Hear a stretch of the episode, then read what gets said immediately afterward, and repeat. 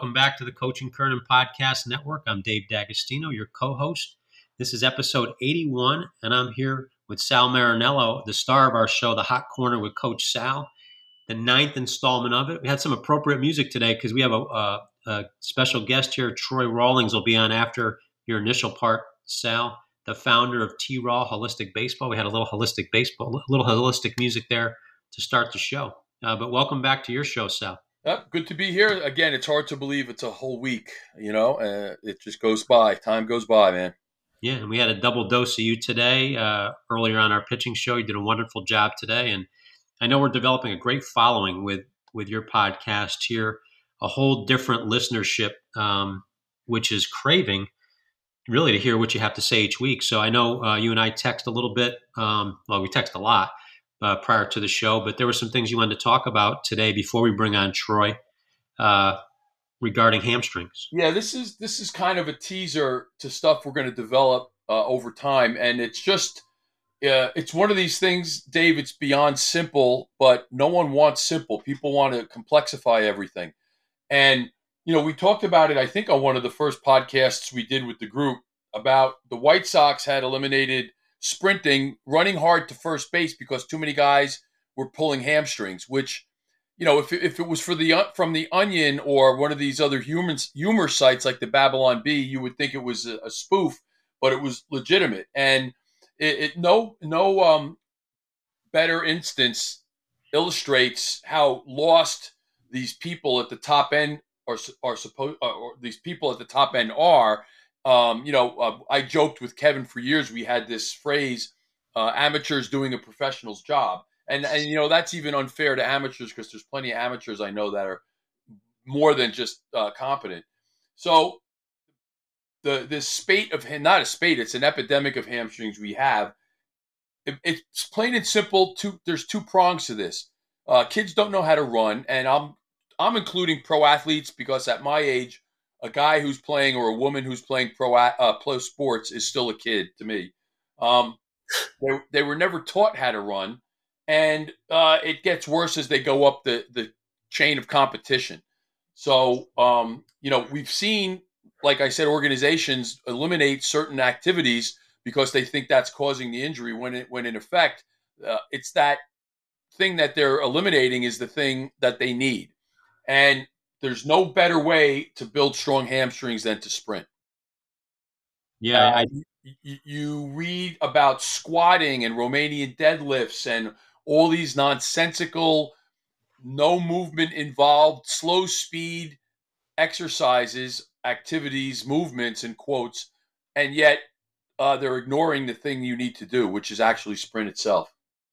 Yeah, we joke about that with baseball all the time too, right? Where we say, if you want to get better at throwing, throw you want to get better at hitting, hit. There's no extra exercise that's going to make you better or stronger that works better than the actual movement itself. So, what what are I mean, and, and I don't want you to go crazy on this, uh, but why on earth would they make guys stop sprinting? What well, is their rationale? Here's the logic: good athletes run fast, or good athletes sprint. Sprinting puts an athlete at risk of a hamstring injury. Therefore, good athletes should avoid sprinting. So, it, Dave, it's the same discussion we had with long toss. Uh, long toss has been responsible for building more arms, developing more arm strength, probably than you could count. And yet, because we've had the advent of all this other garbage that's been thrown into the mix, it's this garbage that's been thrown into the mix that hasn't been looked at critically. It's the long toss now that's being blamed. It's not the weight room. It's not the bench pressing I see baseball players do. It's not the heavy overhead pressing I see baseball players do and other nonsensical strength in quotes exercises. It's the long toss. It's the same thing here with sprint. Uh, combined with a lot of kids, a lot of athletes are never taught the proper way to run. So you have this situation where it, it, all these uh, events are, are colliding, combining to create this catastrophe. What and I, you're right. We did talk about this on the very very first uh, podcast. Not not as in depth as we're doing right now, but I remember taking notes on it. What is in terms of body posture uh, movements? And I know we're not a visual show here, but can you give the audience a sense of what the proper way to run is? Well, I mean, it, it's a top, but before we even get into that detail, we, you know, the only way that you get fast is to run fast. There's just no two ways about it. So that's a, a very, like, almost a smart ass answer. But, you know, one of the best strength coaches to ever work in our country is a guy by the name of Jim Radcliffe at Oregon, who I've had the privilege of, you know, getting to know uh, and seeing him perform and and um, present and understand his philosophy. And that's one of his. He starts his his speed workout uh, presentation with "You get fast by running fast." Now it, there's detail in that with how you sprint, but that's the first step. You know, eh, there's no sport where acceleration in the sprint is not considered a necessary um, a necessary skill or necessary ability. So that's the first thing. The second thing is running is all about posture. It's a top down event. Everyone wants to tell you how long your strides should be. And I can't tell you how many practices I've gone to and heard coaches tell kids, you know, stride it out, you know, get those long strides. That's the exact opposite of what you need to do. So we need posture. We need the shoulders involved, that the shoulders involved and as they drive the hip cycle. So, in other words, if your shoulder action is correct, your hip cycle would be correct. And the other thing is, these things are trying to set up the foot in the ground as close to under your hip as possible, because that's the best way to propel yourself forward. Because your foot's on the ground, less time, it has that pop into the ground, which drives the body forward.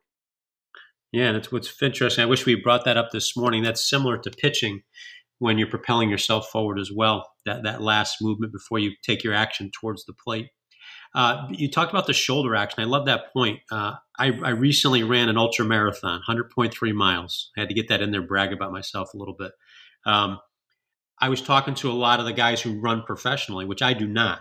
Um, they worked a lot on their shoulders, and they made the same point that you did, and it was my legs can only move as fast as my arms do and vice versa. And I thought that was a great point because you always see these runners and you think little skinny upper bodies, but uh, really strong shoulders, especially to kind of keep that moving for for that long of a race. Well, you need to, you know to get running efficiency, which is the key to pretty much everything. You need to have your entire body working in sync. It's again what we talked about on the other podcast. You know, this is not muscle memory. We're not training muscles. We're training your nervous system. We're training the movements. So this is a a coherent movement from top to bottom. There's no nothing is isolated when you run, whether it's a sprint to first base trying to beat out a ground ball, or whether you're doing an 100 a crazy person 100 mile marathon like you did. Not that I'm being judgmental or anything. Don't take. No, I took the I took the crazy as positive. I took it as uh, positive. Uh, and, and, and you know what? The the the sprinting should be the means and the goal of any of these quote injury prevention programs. In other words, we should be able to sprint, sprint properly, uh, and not only will that obviously make us perform better, but it's going to be our prevention strategy. Because what are we working on? We're trying to sprint. So if we sprint well, chances are we won't have an injury. Now, there's always the weird case of you know someone running into you, rolling your ankle. You know that's the Dave. We had an injury earlier in the year. I forget who it was. We talked about it so many of these injuries with the rolled ankle at first base happen because guys don't run right. They they they're reaching for the ground in front of them instead of pushing into the ground under them so that when they hit the bag, they're in the right position and they're also faster. You know, the longer stride you have, the longer your foot stays on the ground, the slower you get. The what happens is your foot actually drags through. Some coaches call it a pawing motion where the the foot hits the you know the foot hits flat, which is always bad, and it spends longer time on the ground and it pulls you through. This overstriding is the key to all kinds of injuries: low back, groin, hamstring. How should the foot hit, and, and do sneakers inhibit that? Well, they do, and which is why I do a lot of barefoot running because a I want to see what the foot actually does when the foot hits the ground, and your foot your heel should not hit the ground at the same time your forefoot hits the ground. It will your heel will come down, but almost as a follow through to the proper contact you're going to get from your forefoot, the ball of your foot. I don't want to call it your toes because it's not on your toes. It's that from where your arch ends under your big toe and kind of arcs down a little bit to under your pinky toe, right? And that's the part that should hit the ground. So I like to get guys and girls in their bare feet, even inside. It doesn't matter where they do it. We have some great real grass here in a couple of the fields. I take some of my athletes to where we could run barefoot without risk of, you know, rocks and stuff hurting them. You could really see how the foot works. And this goes back to my theory we've talked about, my position we've talked about on the other shows that our generate we built a generation of athletes with with weak feet I call them dead feet. That foot that hits flat, they have a weak arch. Um, it's it's called a long foot versus a short foot, and uh, their toes can't uh, work independently. So there's a whole series of things I think that is dysfunction through the foot that cause all these other running problems. I think it's a great point. We we have a program that we run uh, through our one on one, which is our our uh, nonprofit, where we help the kids out. We talked a little bit before the show, but one of them is a you know we have teams, and we call it "Fight for Your Feet" because our, our emphasis is no matter what sport you play, basketball, baseball, obviously we're talking running here in particular. You're on your feet 100% of the time. Where these kids, you know, just say basketball, for instance, they spend hours doing ball handling drills, and they may only have the ball in their hand five, 10% of the time, but they're on their feet 100% of their time, and they don't know how to use them. Um, so I, lo- I love that point. Uh, I do like the barefoot too. A lot of the, the, the, runners that I spoke with said that they spent a lot of time running barefoot just for the reasons that you said. So it's spot I mean, back on. in the old days, I think into the 50s and 60s, there were some barefoot marathoners. I, I think it was uh, I don't know if it was Ethiopia or if it was uh, one of the Norwegian marathoners were were famous for um, barefoot running. I mean, and now, now the you know, of course people try to monetize it and you've had these minimalistic shoes and all that. But the bottom line is i think you need to have a, a healthy mix of barefoot work and shoes have to be better. Um, my son plays uh, division one college lacrosse. Uh, they had a spate of uh, foot injuries and they had I don't want to say where the shoes came from but it was all with this shoe that they're wearing. And i think you're seeing a lot of that going misdiagnosed um, because the shoes are not helping our, our situation. Yeah, I use On Cloud. Those are my favorite. Those are new new Swedish shoes. They, I'm not brave enough or crazy enough to do the barefoot yet, but I do I do practice barefoot as well. So that was that was a great uh, that, was, that was a great tidbit of information. And, and the one thing I will leave everybody with: you should look at sprinting as a repair and prepare activity. Uh, I think that's a good way to look at it and and you, that's the kind of thing that the only thing that you can do to your body to prepare it to sprint is to sprint. So you know and this is the last thing i'll say on this uh, you need to accept a certain amount of flaw in these high level activities you're teaching. You can't wait until things are perfect to move on. And that's where the art of being a coach comes in. We have to be able to on the fly and accept some of these uh, flaws and work with them and correct the big things first, and then the little things follow. No, that's a great point. I love that phrase. I wrote it down. It's going to show up in our show notes. Sprinting is to repair and prepare. Uh, it's an activity to do that. I love that. And I, we've got a special guest on today too. We'll segue to to him. Uh, Troy Rallings is the founder of T Raw Wholistic Baseball. Website for our audience is W. It's holistic. W H O L I S T I C baseball.com.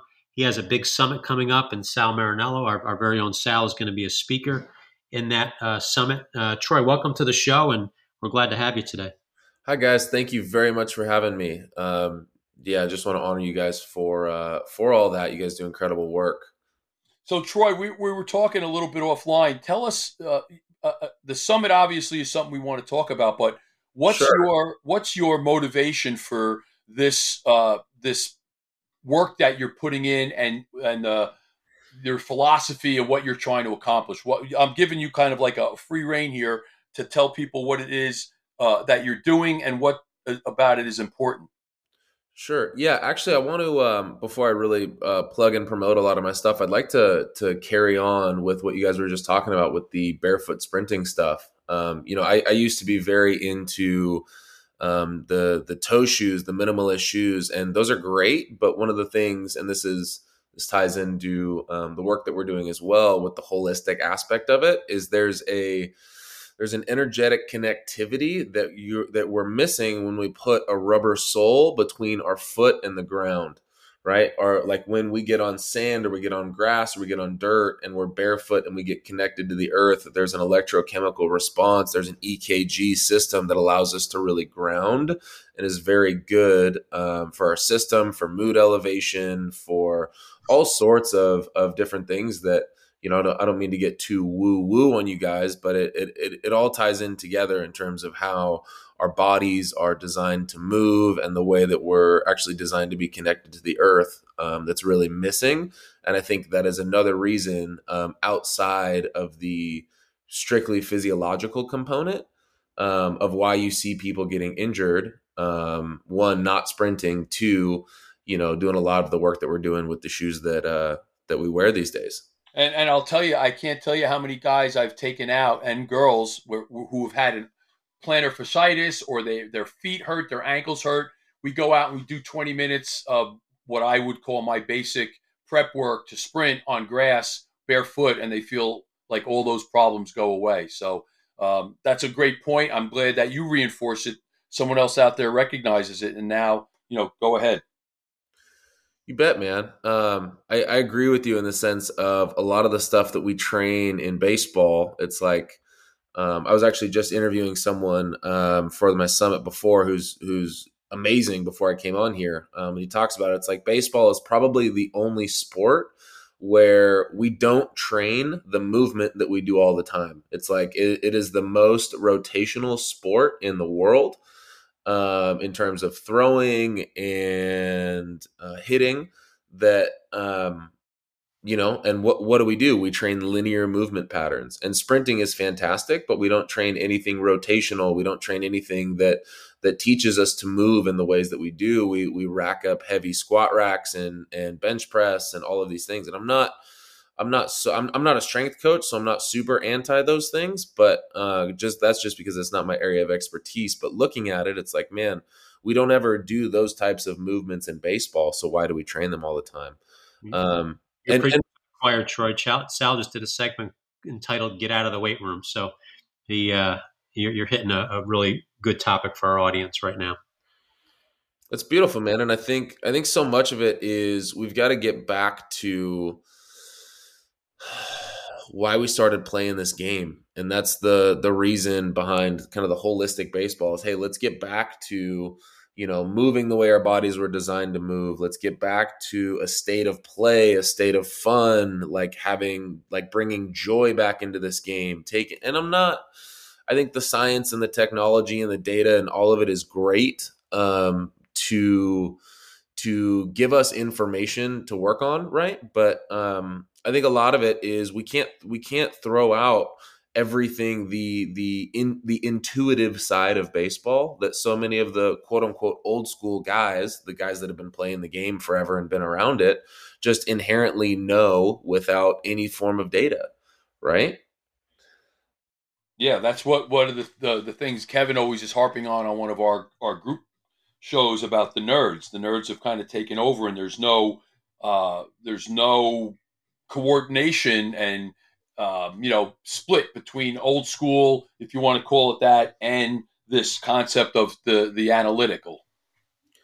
Well, I don't think we need to throw the baby out with the bathwater. I think it's right. it's it's finding a way that to for the truth to be in the middle, right, and to be able to use like I think the best organizations, player development wise, are are blending. Right, let's let's look at the playoffs right now, for example. Right, you have a ton of these teams that have won like the Dodgers, for example, were very successful throughout the regular season. They use a ton of data, a ton of analytics. You're always seeing iPads in the dugouts and all of these things. And that's great. And it works for the regular season. But I mean, you can't quantify momentum. You can't quantify, you know, the way that the game is played. And in the playoffs, that really shows up. Troy, I think great points. I, a little bit about my background to kind of give you some rationale about this statement. I'm a former professional player. I'm a former college coach, but I also have an advanced degree in analytics. So okay. I'm one of those.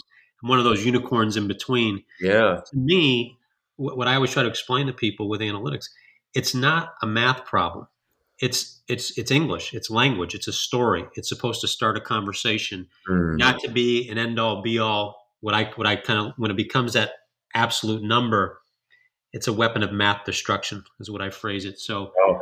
I, I like both. I, I see value in both, but you hit a good point with analytics with player development. I think that's what it should be about: player development. Right. And you know, here's what we want to accomplish.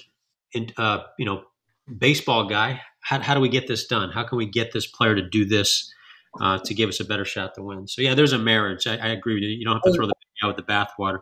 And, and, and totally because I think you see it on the other end of the spectrum too. With like, take the Orioles, right? The Orioles for a long time were just so far behind. They refused to use any sort of data or tech or analytics or any of it, and they were getting crushed. And then they added in uh, some components of it into their player development side, and, and they had a pretty good run this year.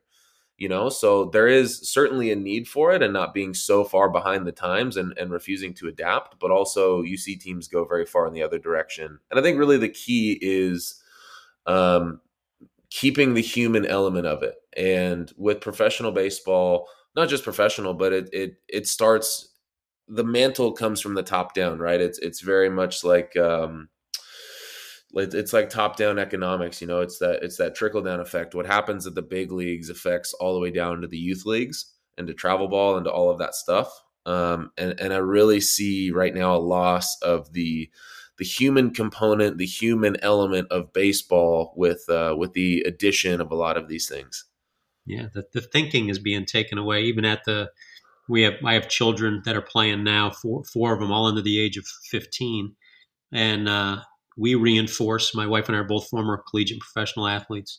We reinforce thinking the game, and I'm watching a lot of these teams with wristbands on, coaches calling out numbers, uh, even pitch calling. I mean, teach a kid how to call a game, let them make mistakes, and then let them grow within that type of stuff. So I, yeah, I think it's great what you're doing with that. You're you're bringing an awareness to something that makes the game very special and life special, and that's the ability to think. and for me it's it goes even deeper it goes to feel you know it's okay how can i feel my way through this some people you know there's psychologists will tell you some people are more think dominant and some people are more feel uh, dominant but you know I'm, I'm much more on that feel category it's like hey we when we bring in all of this tech and we lose um, there's a lot of feel that's lost that again i think we need to find a way to marry the two Great word. I love that. I love it. Well, we were So- talking about that art versus science, and I think that is a great way to discuss that concept. In that, uh, what where we are, we have more science than ever, and I don't know, you know, if we realize we have to pull it back a bit for the uh, for the art's sake. So, Troy, why don't you get a little bit more into the the summit itself and uh, and what's going on there? Yeah, absolutely. Thanks, Sal. Um, so yeah, so the summit is it's a 21 day summit. We've got um, a bunch of different experts that are on to talk about different ways for parents and players to maximize recruitability, and it's everything from strength coaches to baseball coaches to physical therapists to sports psychologists um, and everything in between on different um, different routines, different skill sets. Really, we wanted to take to take a look at hey, what are all the things I can do other than just practicing baseball um, that can really help players and families get um, get to the end goal, right? Which is maybe not the end goal, but the next step for them is really. Um, you know, getting to a place where they can play college baseball, where they can play Division One baseball, professional baseball, all of those things. Um, so we brought in a bunch of different experts that all have, you know, it's not all the same opinions, right? Like there's a lot of different stuff out there, but people that are like Sal that are very um, high level in their lane that can provide information um, and resources for families that are looking for it you know because you go on baseball twitter nowadays and there's a billion you know different ways of going about things and you know how do we figure out where where and what the truth is and what's best for players and families uh, to be able to build off of that Is, is the audience mostly parents, Troy? Is that the target? uh, parents and players and coaches and you know everybody on but yeah i mean at the end of the day the parents are the ones that really have a ton of sway and and you know as coaches we get the kids for at most three hours a day right so maybe 15 10 to 15 hours a week unless you're at the Division One level. And and really, at the end of the day, it's the parents that spend the most time with the kids. So we need to educate the parents um, so that they're able to kind of be the coach at home. Yeah, that's my favorite phrase. I always tell the parents we do a lot with all of our programs. Our primary focus is to educate the parents and put them at the center of this so they can help decipher between you know what's good for their kid and what's not. But my favorite phrase to them is, "I have your child for eight hours a week. You have them for the other 160." so you need to be reinforcing what's being done and really understand what's going on a little bit because they have a great amount of influence as they should. That's great. With their kid. So that's great. How does how does somebody sign up for it? You just go to that website. That's holisticbaseball.com, and there's a W in front of holistic. Um, and you just got to put in your name and email, and you get free access. It'll be over 10 and a half hours of content. Um, and all the experts have uh, a free gift or something that they're offering as well that they can sign up for. oh, Sal, what gift are you giving away? You know, I, I, don't have a lot of content, so I'm still uh, a, uh, a, lot of gift stuff for content. So I'm still trying to figure out what I'm going to do there. I'm sorry about that. I'm a little uh, lax well, in that area. I think, we said, I think, we said, they'd get they they would get a call with Sal so that they can uh, they can get a movement uh, analysis. Yeah, we, yeah, we were going to give uh, people a chance to have a, a consultation, and uh, we could get them in the right direction and kind of help them figure out how to make use of uh, the resources they might have at their disposal if they're not able to come and see me or deal with me uh, virtually. That's a great gift, though. That's that's a high value. Um, I mean, personal contact. I think that's that's better than a T-shirt or a hat. I would yep. say. Yeah. So, yeah. what what kind of people will be there, Troy? What kind of names? Uh, any names you want to mention? Or uh, yeah, we've got uh, we've got Alan Jaeger on. Um, I just interviewed Eugene Bleecker, who's a good friend of mine. Uh, Jose Rijo Berger, Troy Silva, um, a guy from um, uh, Ireland, Dr. John L. Perry. He's fantastic. Uh, Dr. Tom Hanson, who's a legend in sports sports psychology, um, and a bunch of other different coaches and and people across the country. That's so great. Alan Jacobs, a friend of the show. That's great. He, That's awesome. You know, he's of the same mindset you are. Yes, uh, without question. We need to train the person, not the player. Yeah, I like. So, what other questions you have for Troy? Troy's been great. We're uh, well, gonna... you know what? I, here's what I, I I'm I'm always intrigued by the knowledge tree or the coaching lineage, however you want to refer to it, because uh, you know Troy's a younger guy than us, Dave, and it always impresses me when a younger guy has a philosophy that seems well thought out and sound and is is not just the same old nonsense that's been regurgitated. And you know what I've seen, which disappoints me to no end, is guys that are Troy's age and younger who have the benefit of being at the beginning of this process of uh, exploration and yet they just blindly follow the stuff that they were taught or that they had from a guy that maybe was their coach that was just going down the list of things that have always been done. So mm-hmm. I'd like to know what Troy's um, kind of journey has been like, how he learned this, why he came to these beliefs, and, and how he views things that, in my opinion, is in a more, much more progressive way than the typical person I run across in the field.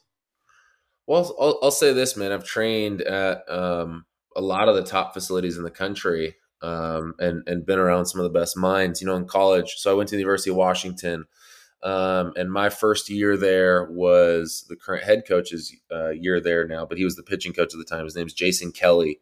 Um, and he was um, one of the top, or he was, uh, he was what 2018 was the uh, Division One Coach of the Year, Assistant Coach of the Year.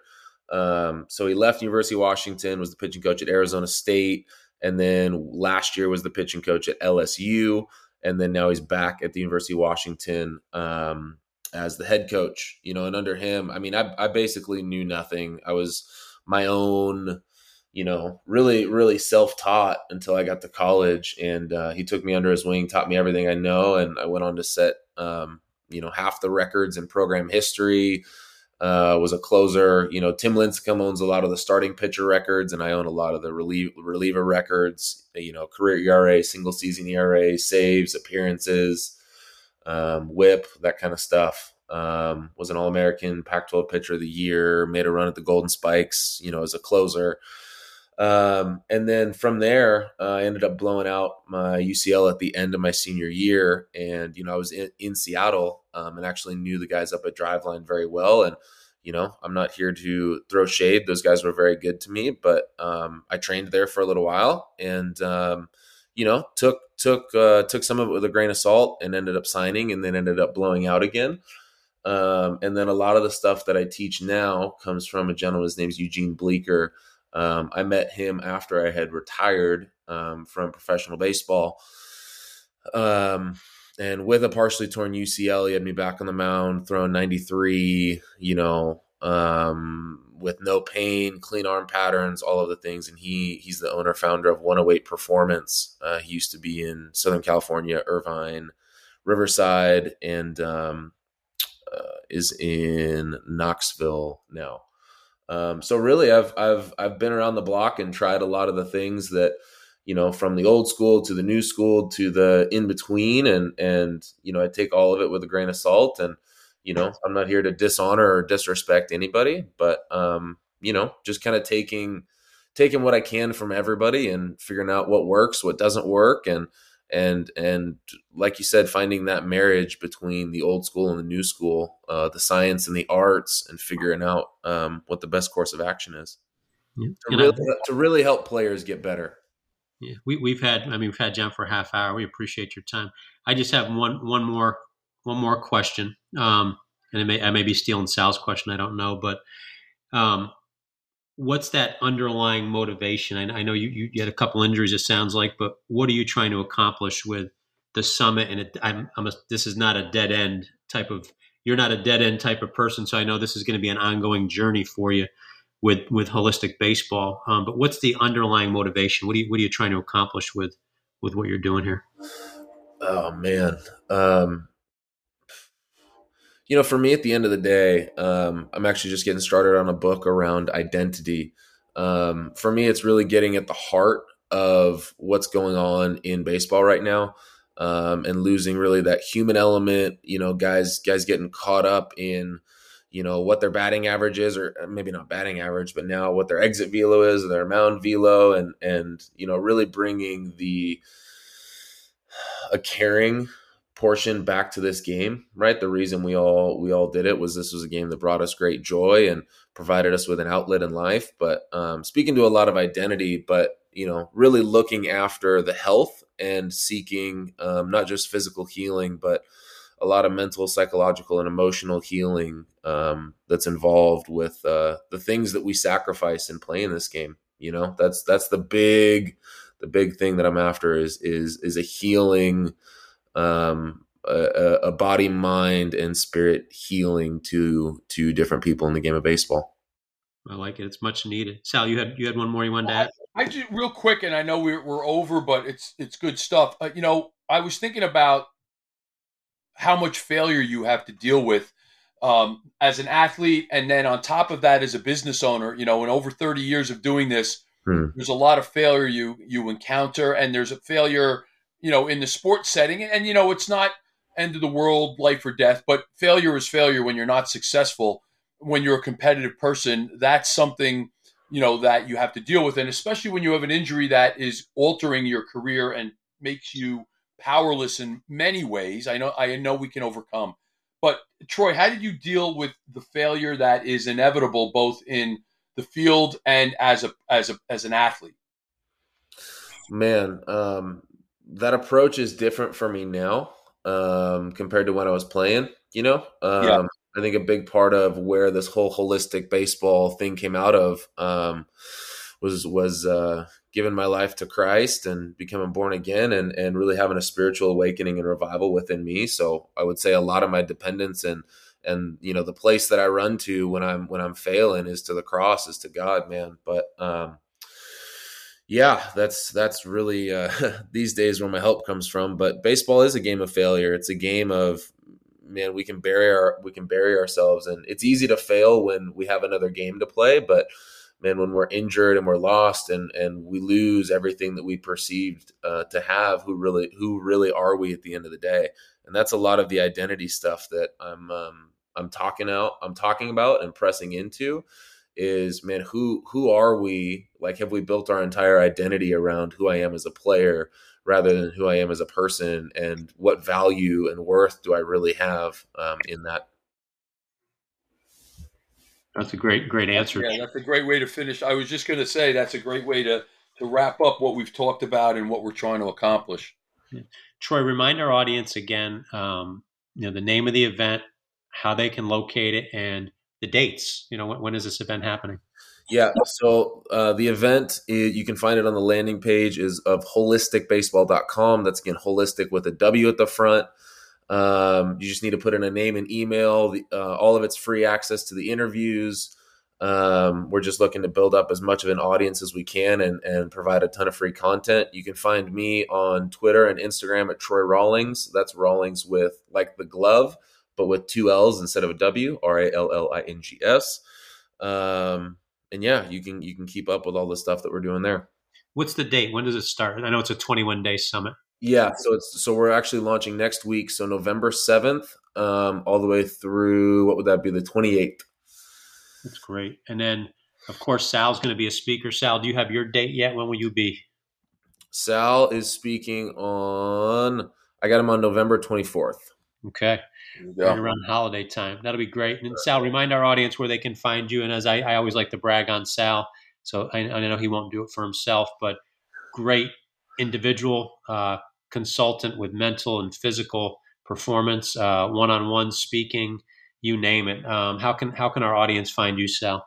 Uh, I'm on Twitter at, at Sal Marinello. I'm at uh, I'm on Instagram at Sal. Uh, I'm sorry, Coach Sal M's Playmakers. Uh, and I'm uh, available if you could. Anyone could email me at any time at Coach Sal M at protonmail.com. That'd be great. And let's let's to our international audience out there. Let's support this event. Uh, to our entire audience, let's make sure we give Troy the support of our our network, uh, especially for this very first event, the 21 Day Summit. Troy, great interview. We're so glad to have you on, and uh, very refreshing your approach to the game and I think this is going to resonate well with our audience here. Thanks, buddy. We appreciate you. No, thank you guys very much. I'm I'm very grateful to have been on, and anything you guys need in the future, I'm happy to help support. Same here. And um, this is Coach and Kernan, episode 81 on our podcast network, but the Hot Corner with Coach Sal, the ninth rendition of it. Uh, great show, Sal. Uh, great addition with Troy here, and have a great weekend. Thank you, guys. Thanks.